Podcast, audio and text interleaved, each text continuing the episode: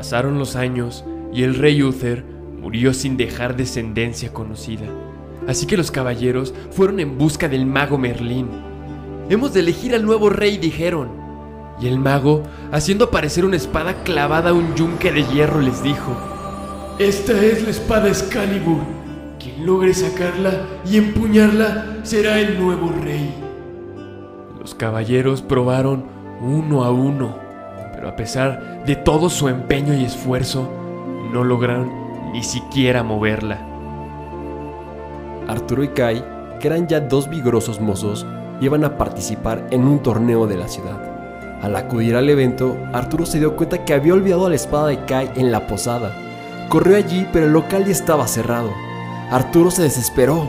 Sin su espada, Kai estaría eliminado del torneo, así que fue esperanzado en busca de la espada en la piedra. Arturo, nervioso, colocó las manos sobre aquella espada y tiró de ella. Un rayo de luz cayó sobre él, iluminándolo como un ángel. Arturo había sacado la espada de la piedra. Kai, al ver esto, inmediatamente fue hacia su padre para contárselo, quien ordenó a Arturo que la devolviera y así fue. Arturo volvió a clavarla en el yunque. Los días pasaban y los nobles intentaban sacarla de nuevo, pero fue inútil. Arturo, consternado por lo que había ocurrido días antes, volvió a intentarlo.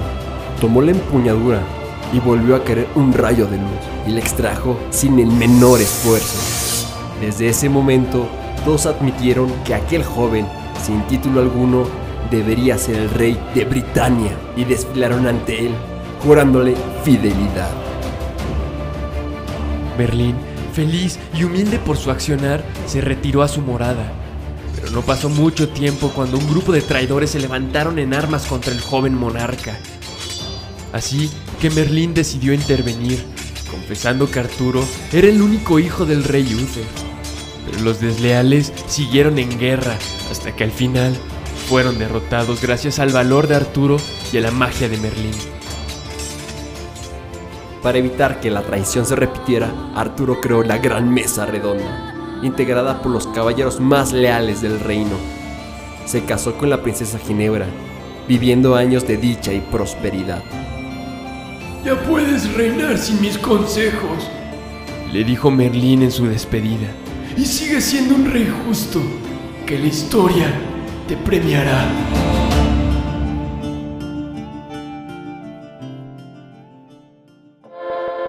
Nine one one. What's your emergency? Do you believe in life on other planets? There's life throughout the universe. We're not alone in the universe at all.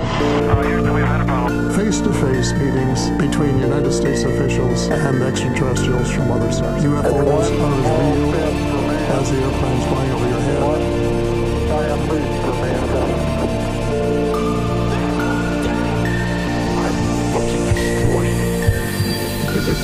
head.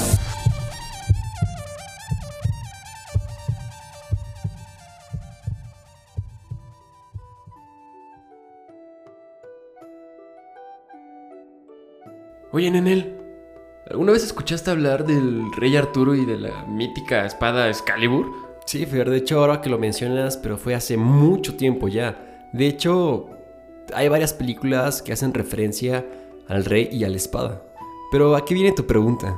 Pues no sé, ahorita que no estábamos haciendo nada se me ocurrió. Pero ahorita con las películas, me acordé de la película de Disney que se llama La espada en la piedra. Pero ahí vemos la representación de los personajes, ya sabes, muy característicos de Disney, ¿no?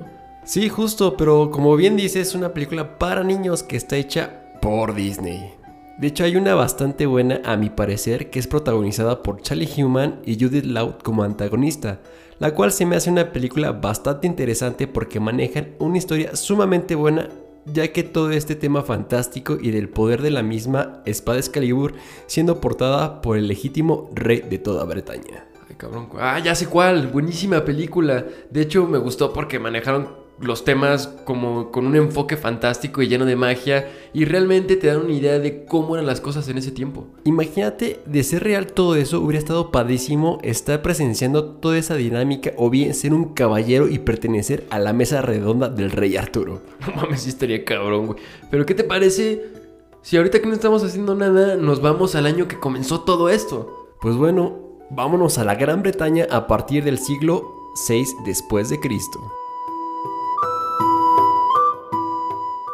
¿Qué onda alienados? Llegó el jueves y como se dieron cuenta, el tema de hoy estará interesante porque sabremos realmente quién o qué fue del rey Arturo o simplemente es una leyenda más que envuelve la cultura de ciertos países. Mi gente alienada, ¿cómo están? Bienvenidos a Alienados Podcast. Y como dicen en él, es jueves, así que prepárense para ponerse cómodos y disfrutar de este capitulazo sobre el rey Arturo y la misteriosa espada Excalibur. ¡A por Arturo! ¡Venga de ahí!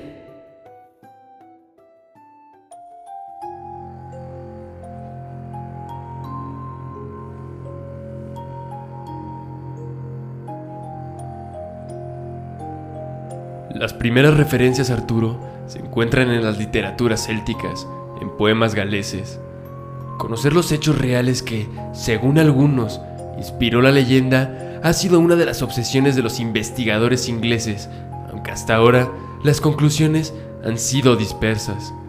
Una de las teorías con más peso apunta que Arturo era un personaje real, concretamente sería Lucio Artorio Casto, un militar romano que lideró a los británicos en el siglo V.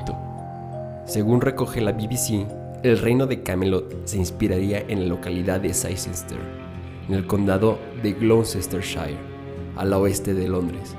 Esta ciudad fue una de las más grandes en la época romana. Cirencester, que era la capital de la parte occidental de la Gran Bretaña romana, bien podría ser el lugar donde la cultura romana sobrevivió y el rey Arturo estaría aquí. Según el folclore inglés, Arturo se reuniría con sus caballeros alrededor de una mesa redonda.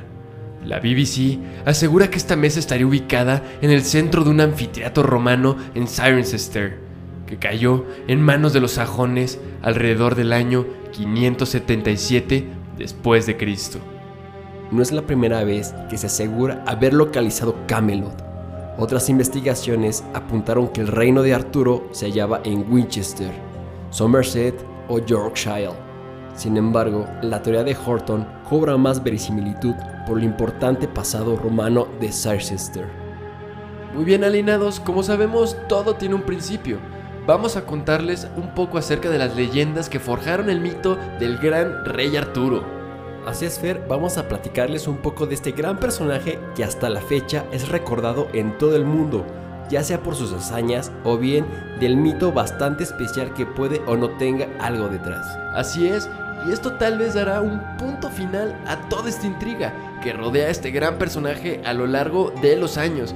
Y vaya que han pasado un chingo de años y el nombre del rey Arturo sigue recorriendo el mundo. Así es, Fer, vamos directo al tema.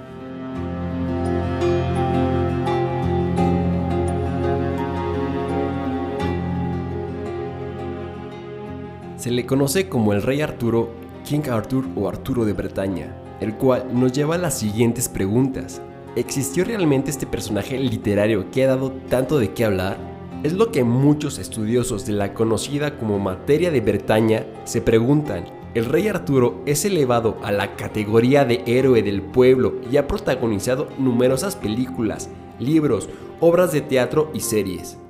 Rápidamente, para los que no lo sepan, yo tampoco lo sabía, la materia de Bretaña es el conjunto de textos que plasmaron por escrito las leyendas del rey Arturo y los caballeros de la mesa redonda. Aquí nos situamos en una Inglaterra post-romana, en los inicios de la Edad Media o Dark Age, nombre en el que también se le conoce al periodo de la historia. De hecho, Inglaterra ni siquiera existía como país, sino el reino de los britanos. Correcto, Nenel, que tras la retirada definitiva de las tropas romanas después de la caída del imperio, veían esta ciudad como el blanco de frecuentes invasiones de tribus germánicas. Justo aquí es donde el rey Arturo se encargaría de defender a los britanos del enemigo, deteniendo en parte el avance de los invasores hacia el suroeste de Gran Bretaña, que continuó por un tiempo perteneciendo a los britanos gracias a su valentía y dotes para la lucha. Estamos hablando de un guerrero el cual no conocía el miedo y daba todo por su pueblo, un rey como ningún otro. Aquí es donde viene la primera pregunta. ¿Quién fue el rey Arturo? El rey Arturo fue un personaje legendario de las antiguas tradiciones celtas, cuyas historias probablemente se fueron transmitiendo de forma oral por los juglares. Así más tarde, en la Alta Edad Media, se comenzaron a transmitir por escrito en las diferentes obras literarias que componen la materia de Bretaña. El monarca, o sea, el rey Arturo, encarna un modelo de rey ideal, con unos valores elevados de lealtad, justicia y grandeza. Asimismo, los caballeros de la mesa redonda son el prototipo de caballero perfecto. Su figura es mítica, pero finalmente se humaniza con la caída del reino de Camelot y su muerte, recordándonos que tal vez la perfección humana no existe. El logro principal del rey Arturo fue dirigir al ejército romano-britano que se enfrentó a los anglosajones que comenzaron a invadir Gran Bretaña a principios del siglo VI después de Cristo y salió victorioso, deteniendo su avance hacia el suroeste de la isla. Su historia forma parte del folclore y literatura, pero se ha planteado que quizás su figura esté inspirada en un personaje que realmente existió en aquella época. Se especula la posibilidad de que Arturo fuera un caudillo o general celtorromano, cuyas hazañas se transmitieron de boca en boca hasta inspirar a los escritores que fueron dándole una forma bastante distinta a la original. Y no te vayas a olvidar de los bardos, estos personajes cuyas características era resaltar las hazañas de estos personajes hasta lo más alto, tanto así que hasta inventaban algunas acciones que ellos no podían hacer, eran bastante buenos haciendo lo que hacían. Para los que no sepan, un bardo es literalmente un músico que iba de taberna en taberna cantando las grandes proezas de los reyes o soldados. Tenemos ladrones, tenemos señores, herreros y brujas que pueden volar. Tenemos artistas y un malabarista, doncellas borrachas, está un sacristán. Guerreros feroces, verdugos que brindan sangre antes de cenar. Algún escudero de un gran caballero y un mago pirado tanto. Un claro ejemplo, bueno, si es que vieron la película de la leyenda de Hércules protagonizada por Dwayne Johnson, ahí siempre lo acompaña su fiel amigo El Bardo, quien frente a los enemigos les recitaba cantando las proezas y hazañas que hacía Hércules, pero con un toque de fantasía. Uf, excelente película la verdad, una de las mejores sin dejar a un lado la de Disney, ya que han sacado infinidad de películas de Hércules. Y bueno, esa serie de los años 90 llamada Hércules Los Viajes Legendarios, protagonizada por Kevin Sorbo y Lucy Lawless, quien interpreta al personaje de Sheena. Claro, es la misma que sale en la magnífica y recomendada serie de Spartacus. La verdad está un poco sangrienta, no es para todos, pero de hecho ella interpreta a Lucrecia, la esposa de Lentulo Batiato. Cañón es una de las mejores que existen en este planeta. Pero bueno, ¿qué tal si les platicamos rápidamente el nacimiento del rey Arturo? Arturo nació en la localidad de Tintagel en Cornwall. Fue hijo de Uther Pendragon, que traducido del galés significa Uther, hijo del dragón, e Igraine. Es fruto de una relación incestuosa por parte de ella, ya que Igraine era esposa de Clorois, duque de Tintagel. Dicho encuentro en el que concibieron Arturo fue posible gracias a un hechizo conjurado por el mago Merlín, quien les concedió el deseo a Uthred Pendragon de pasar una noche con Ingrain a cambio de la criatura fruto de su relación. Y así fue, cuando nació Arturo fue entregado a Merlín. Esta parte es clave ya que si nos remontamos en aquel tiempo, las creencias en la magia eran muy arraigadas, así que Arturo fue producto de magia. No sabemos si Merlín practicaba magia negra o magia blanca, pero el fruto de esa relación dio origen tal vez a un guerrero con poderes sobrenaturales o bien algo así como Aquiles, por ejemplo. Posiblemente ya que fue entrenado por uno de los magos más poderosos de todos los tiempos, según también relatos y leyendas. Es correcto y realmente esta parte es bastante intrigante ya que si realmente existió Arturo y fue entrenado por el mago más grande de todos los tiempos, eso quiere decir que tal vez sí existe la magia, o bien objetos con cierto poder el cual podrían ser objetos extraterrestres. Puede ser, pero no lo creo. Realmente, igual y a lo largo de la historia hay objetos o bien armas con poderes legendarios, supuestamente los cuales aún han sido encontrados. Hablando de eso, tenemos la espada mágica de Excalibur, la cual fue empuñada por el mismo rey Arturo. Así es, Nenel, y qué bueno que tocas ese tema. Estaría bastante padre hablar de un capítulo sobre los objetos más poderosos y legendarios que han existido a lo largo de la historia y no han sido encontrados, ¿no? Me parece una idea fantástica, pero ahorita que estamos con el rey Arturo, sería bueno hablar de la misteriosa espada mágica Excalibur. Cuando Arturo contaba ya con 24 años, todos los caballeros de Inglaterra trataban de sacar sin éxito de un trozo de mármol una misteriosa espada clavada en él. Se decía que quien consiguiera liberar la espada sería el rey de toda Inglaterra y tendrían la misión de unificar todos los reinos de la isla de Gran Bretaña. Ninguno lo consiguió, excepto Arturo. Alienados, hay cuatro teorías de la misteriosa espada y se las vamos a platicar para que se den una idea de esta grandiosa arma. Excalibur, la espada entregada por la Dama del Lago. La primera versión sobre la obtención de Excalibur cuenta que Arturo había roto su espada durante un combate contra Sir Pellinor. Merlín lo llevó a ver a la Dama del Lago. Esta dama era una bruja poderosa que tenía en su poder a Excalibur, una espada mágica. Merlín le pidió dicha espada para su pupilo y ella se la entregó. La espada estaba guardada en una vaina que hizo que el rey no perdiera sangre cuando la llevaba a las batallas. Merlín le advirtió a Arturo que tuviese cuidado, porque un día llegaría una mujer digna de su confianza que le arrebataría la vaina de Excalibur para siempre. Excalibur como la espada en la piedra. La leyenda más difundida nos cuenta que al morir el rey Uther Pendragon, Merlín forjó en la isla de Avalon, también conocida como la isla de las hadas, una espada llamada Excalibur. La clavó en una piedra que estaba al lado de una capilla en Londres. Arturo fue el único capaz de sacarla de aquella roca, donde se encontraba incrustada, y el resto es historia. La desaparición de Excalibur.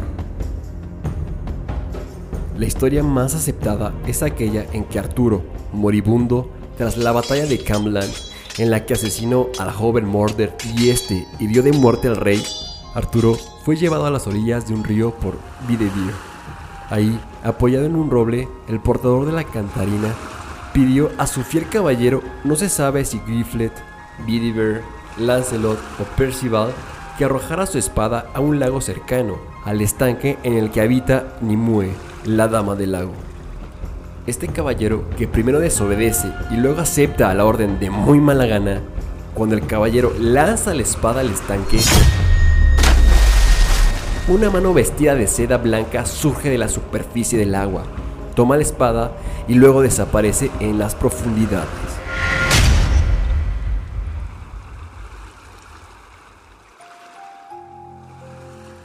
La verdadera Excalibur. La abadía de San Galgano, cerca de la ciudad de Siena, Italia, se halla una espada incrustada en el suelo, que nunca se ha logrado sacar. La espada, que sobrevivió con el paso del tiempo, está protegida por un cristal para que nadie pueda estropearla. A quien le interese, literalmente busquen la verdadera Excalibur y les va a aparecer. Son impresionantes las imágenes. Estas cuatro teorías referentes a la grandiosa y misteriosa espada son bastante interesantes. Pero alienados, seguro se están preguntando quién son todos estos fieles caballeros que acompañan a Arturo en todas sus cruzadas. Son ni más ni menos los caballeros de la mesa redonda que estaban en el reino de Camelot al lado de su rey, Arturo. Bien alienados, vámonos directo a Camelot con los caballeros de la mesa redonda.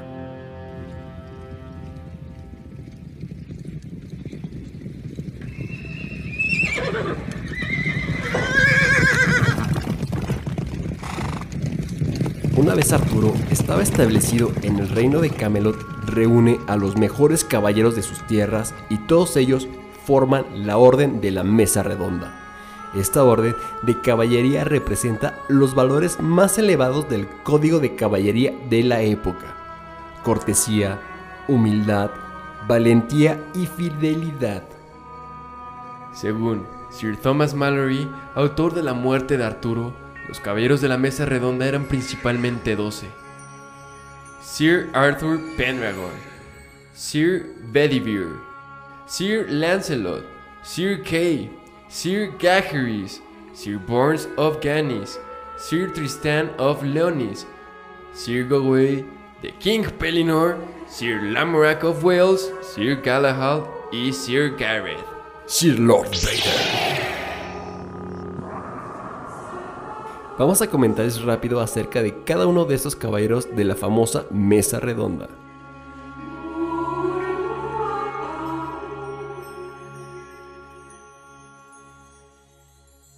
Lancelot. Sir Lancerote del Lago es el caballero más conocido de la mesa, amigo personal del rey y su más fiel servidor, hasta que se enamora de su esposa, la reina Ginebra. La pintora británica Eleanor Fortescue Bringdale realizó un retrato del famoso caballero con su armadura y a caballo. Sir Gawain. Sir Gawain es el sobrino del rey Arturo y conocido por su audacia y su fuerza que crece con el sol y disminuye a medida que éste se va desapareciendo. Es gran amigo de Sir Lancelot y uno de los caballeros más fieles a Arturo. Galahad.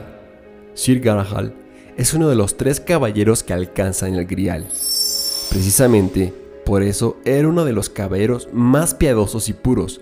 Era el hijo bastardo de Lancelot y formaba parte de la generación más joven de los caballeros de la Mesa Redonda. Percival, también conocido como Parsifal, es otro de los caballeros que completa la búsqueda del Santo Grial. Es uno de los caballeros jóvenes que a veces el mito lo hace el hijo del rey Pellinor. Es de los primeros en encontrar la santa reliquia, pero falla al responder las preguntas que le darían acceso a ella. Kay. Sir Kay era el senescal de Arturo. Fue el hijo del padre adoptivo del rey Arturo, y cuando éste sacó a Excalibur de la piedra, quiso atribuirse el mérito, pero finalmente se retracta y es de los primeros en reconocerlo como rey. Tristán. Sir Tristán es un héroe sobrino del rey de Cornwalls. Aunque era uno de los caballeros del rey Arturo, vio incrementada su leyenda por sus trágicos amores con Isolda. Bors. Sir Bors es llamado el desterrado para diferenciarlo de su padre. Primo de Lancelot, se unió a él a la mesa redonda de Camelot y fue uno de los tres caballeros en alcanzar el Santo Grial y el único que regresó vivo para contarlo. Bedivere. Sir Bedivere es uno de los más antiguos caballeros de Camelot donde servía como mariscal del rey. Es uno de los sobrevivientes de la batalla final y en ella Arturo le encarga la misión de arrojar a Excalibur al mar, algo a lo que el caballero se niega inicialmente, hasta que no le queda más remedio que cumplir la última orden de su rey. Pellinor, rey de las islas, se convierte en caballero tras enfrentarse a Arturo en un duelo y romper la famosa Excalibur. Es el padre de varios caballeros, entre ellos Percival y descendiente de José de Arimatea. Su principal hazaña es la permanente caza de una bestia misteriosa que aúlla de cabeza de serpiente, cuerpo de leopardo, muslos de león y pies de ciervo. Lamorak. Sir Lamorak of Wales es un fiero y fuerte caballero, hijo del rey Pellinor, que se enfrentó a los hijos de Lot y murió finalmente a manos de Mordred. Gaharis. Sir Gaharis es el hijo del King Flood y Moragos y hermano de Gogoi. Participa en la emboscada contra su compañero Lamorak por haberse acostado con su madre. Muere cuando intenta impedir que Lancelot rescate a Ginebra en el juicio que le habían sido sometida. La muerte de Sir Gaheris es causada por la espada de Lancelot.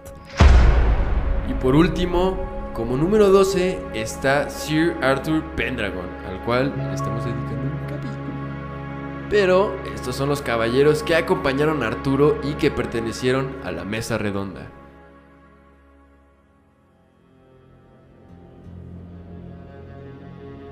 Pero no todo es sangre, muerte, magia, sufrimiento. También, como ser humano, el rey Arturo tenía sus sentimientos y es por ello que decide tener un acompañante. El rey Arturo también se casó.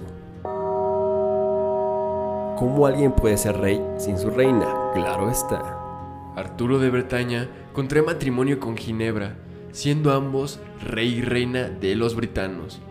No obstante, no fue un matrimonio duradero, pues Ginebra no tardó en enamorarse de Sir Lancelot, mejor amigo del rey Arturo y uno de los caballeros de la mesa redonda. Ambos tienen un desliz que causaría verdaderos problemas en el reino de Camelot cuando Arturo lo descubre. Pero no solo a la reina Ginebra se le atribuyen aventuras extramatrimoniales. Por su parte, Arturo tuvo relaciones con el hada Morgana, su hermanastra, y tuvieron un hijo llamado Mordred. Sin embargo, esto no parece superar tanto escándalo, pero esto es otro tema que da mucho de qué hablar. Pues no es cualquier infidelidad, ¿no? Digo, fue con un hada.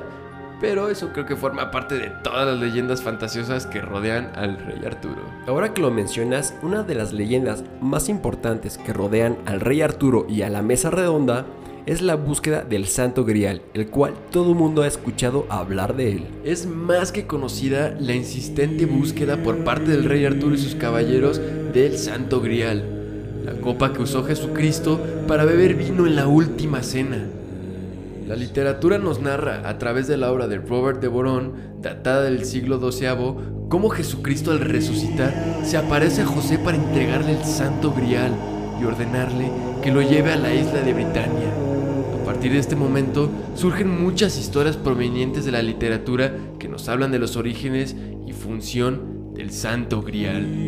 Siguiendo esa tradición, autores posteriores cuentan que el mismo José usó el cáliz para recoger la sangre y el agua que emanaba de las heridas abiertas por la lanza del centurión en el costado de Cristo, y que más tarde en Britania estableció una dinastía de guardianes para mantenerlo a salvo y escondido. Este cáliz divino, parte de la mitología cristiana medieval, le dio auténticos dolores de cabeza a los caballeros de la mesa redonda.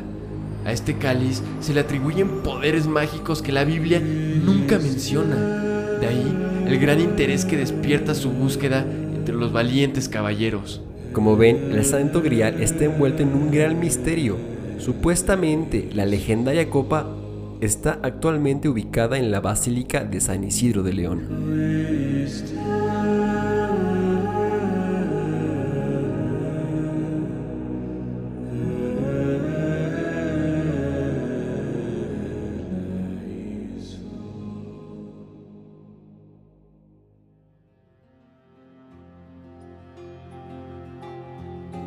Nos acercamos casi al final de este capítulo lleno de misterios, pero no sin antes hablar de la muerte del rey Arturo y las investigaciones de la posible ubicación de Camelot.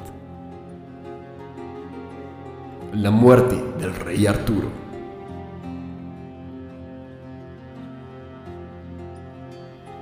Arturo fallece por una muerte violenta a manos de su hijo Mordred durante la batalla de Camlan y fue llevado en una barca hasta la misteriosa isla de Avalon, acompañado por su hermanastra, amante y madre de su hijo, Morgana. También supuestamente fue acompañado por hadas, aunque existen diferentes versiones acerca de sus acompañantes a su lecho de muerte. Finalmente, falleció a causa de las fatales heridas y descansa en paz para siempre en Avalon, la isla divina, desde donde prometió que volvería cuando Inglaterra le necesitara de nuevo. No obstante, en la abadía en ruinas de Glastonbury podemos encontrar una placa que indica que ahí estaba enterrado el rey Arturo, aunque su credibilidad está puesta en entredicho. Según el cronista medieval Giraldus de Cambrai, durante el reinado de Enrique II, el abad Henry de Blois patrocinó una búsqueda de la isla de Avalon, lo que al parecer llevó al descubrimiento de un enorme ataúd de roble con una inscripción que rezaba: Aquí yace sepultado el rey Arturo, en la isla de Avalon. de Cambrai cuenta cómo los restos fueron trasladados en una gran ceremonia a la que asistieron el rey Eduardo I y su consorte, y según él, ahora estaría bajo el altar mayor de la abadía de Glastonbury, sitio que se convirtió en un foco de peregrinaje hasta la reforma anglicana. Y por último, mis alienados, les vamos a contar las investigaciones sobre el paradero de la mítica ciudad de Camelot.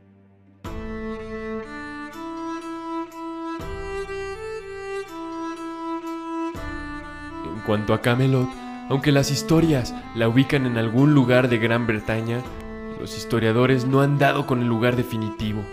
La mayoría de los académicos creen que es solo una ficción, pero la controversia se ha mantenido viva desde el siglo XV y por ello se han realizado distintas investigaciones las cuales han generado distintas hipótesis de la posible ubicación de la legendaria Camelot. A continuación les contaremos sobre las cuatro principales posibles ubicaciones del mítico hogar del rey Arturo, Camelot. Investigación de Peter Field. Un profesor de literatura inglesa jubilado de la Universidad de Bangor llamado Peter Field ha revelado lo que cree que es la ubicación del Camelot de Arturo y resulta ser un pequeño fuerte romano en Slack, a las afueras de Huddersfield. En la época romana, el fuerte se llamaba Camulodunum, que significa el fuerte del dios Camul. Con el paso de los años, procesos lingüísticos bien conocidos habrían reducido Camulodunum a Camelot. Aunque hoy en día el fuerte está casi olvidado y es insignificante, y a pesar de que ya estaba abandonado y en ruinas en la época correspondiente, alrededor del año 500 después de Cristo, el profesor Field sostiene que este emplazamiento de Slack todavía se habría considerado una fortaleza estratégica. En aquel tiempo, 500 después de Cristo, los britones tuvieron que contener a los invasores anglosajones quienes inundaron el país desde las costas norte y oeste. Slack, en medio de todo, podría haber sido el punto ideal para canalizar las tropas hacia las costas de dichos puntos. El profesor Field es un experto de renombre mundial en la literatura artúrica y dice, Si hubo un verdadero rey Arturo, habría vivido alrededor del año 500 después de Cristo, aunque la primera mención de él en Camelot se encuentra en un poema francés de la región de Champaña, en Francia de 1180. No se menciona Camelot en el periodo comprendido entre esas fechas, conocido como la Edad Oscura, cuando el país estaba en guerra y se registraba muy poco, en ese lapso la gente pasaba información, muchas se perdía en la transmisión y la gente pudo haber inventado hechos o simplemente desordenado la información conocida. Comentando lo que cree que es el único lugar de Gran Bretaña que tiene el nombre adecuado y está en la zona correcta, el profesor Field dijo, Me encanta hacer estas cosas, pero fue bastante casualidad. Estaba mirando unos mapas y de repente todos los patos se alinearon. Creo que puedo haber resuelto el misterio de 1400 años.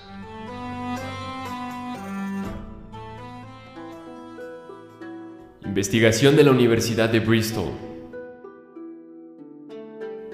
El investigador de la Universidad de Bristol, Mark Horton, afirma haber encontrado el origen del reino de Camelot, el cual, asegura, se encuentra en la ciudad británica de Cirencester, una localidad ubicada en el condado de Gloucestershire, a 150 kilómetros al oeste de Londres. Su importancia llegó a ser tan notable en Britania, algo que demuestra que fue una de las ciudades más grandes en las islas durante época romana. Cirencester era la capital de la parte occidental de la Gran Bretaña romana.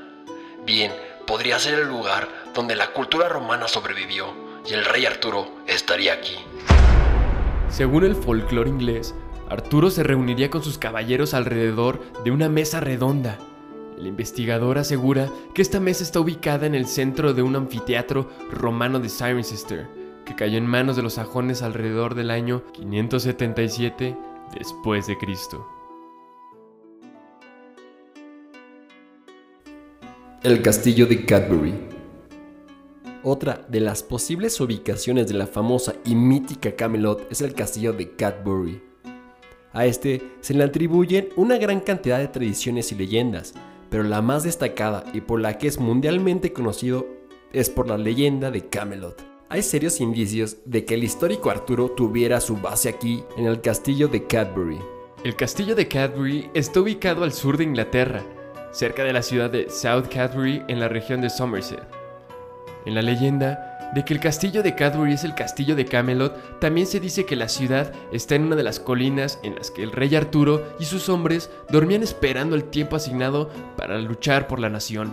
También se dice que está cerca la entrada a una cueva custodiada por un gigante y que se abre una vez cada siete años en el día de San Juan, para que Arturo y sus guerreros cabalguen por la noche. La primera referencia al castillo de Cadbury como el castillo de Camelot es en el siglo XVI, cuando John Leland, el anticuario de Enrique VIII, lo mencionó como Camelot, según la creencia local, y lo asoció con Arturo. John Leland pasó en el condado de Somerset en 1542 y cuenta que los habitantes de North Cambury y Sutton Monteys afirmaban que su colina, conocida como Cadbury Castle, era el castillo del rey Arturo y la sede de su mesa redonda, Camelot. Los arqueólogos que realizaron excavaciones ahí en 1966 y 1970 descubrieron que efectivamente, bajo la colina se encuentra una fortificación habitada desde los tiempos de la Edad de Hierro, abandonada a lo largo de la conquista romana, y que alcanzó su máximo esplendor alrededor del siglo VI. Al parecer, un poderoso jefe tribal o rey tuvo ahí su corte. El castillo de Tintagel la siguiente posible ubicación de Camelot se encuentra en el castillo de Tintagel. Desde aproximadamente el siglo V hasta el siglo VII, la pequeña isla fue un asentamiento comercial clave con el mar Mediterráneo y estaba habitada por pequeños comerciantes. Aunque el acceso a Tintagel era costoso y complicado, a través de un estrecho cuello de tierra, English Heritage afirma que, probablemente, la isla habría sido uno de los lugares favoritos de la realeza. Tintagel ha sido escenario literario de numerosos escritores, pero el que proyectó la fama de la isla a nivel internacional fue el relato del clérigo inglés Geoffrey de Monmouth en el siglo XII, quien en su libro Historias de los Reyes de Gran Bretaña explicó que el rey Arturo había sido concebido en estas tierras por el rey Uther de Pendragon y la reina Igerna con la ayuda del mago Merlín. El mito explica que el rey Uther se enamoró de la esposa de uno de sus varones, quien, para evitar un posible encuentro entre ambos, la encerró en Tintagel. Entonces, el mago Merlín transformó con una poción mágica la apariencia de Uther en la de su caballero, y los guardianes de Tintagel le permitieron acceder al interior del castillo donde, fruto de la unión, nació el rey Arturo.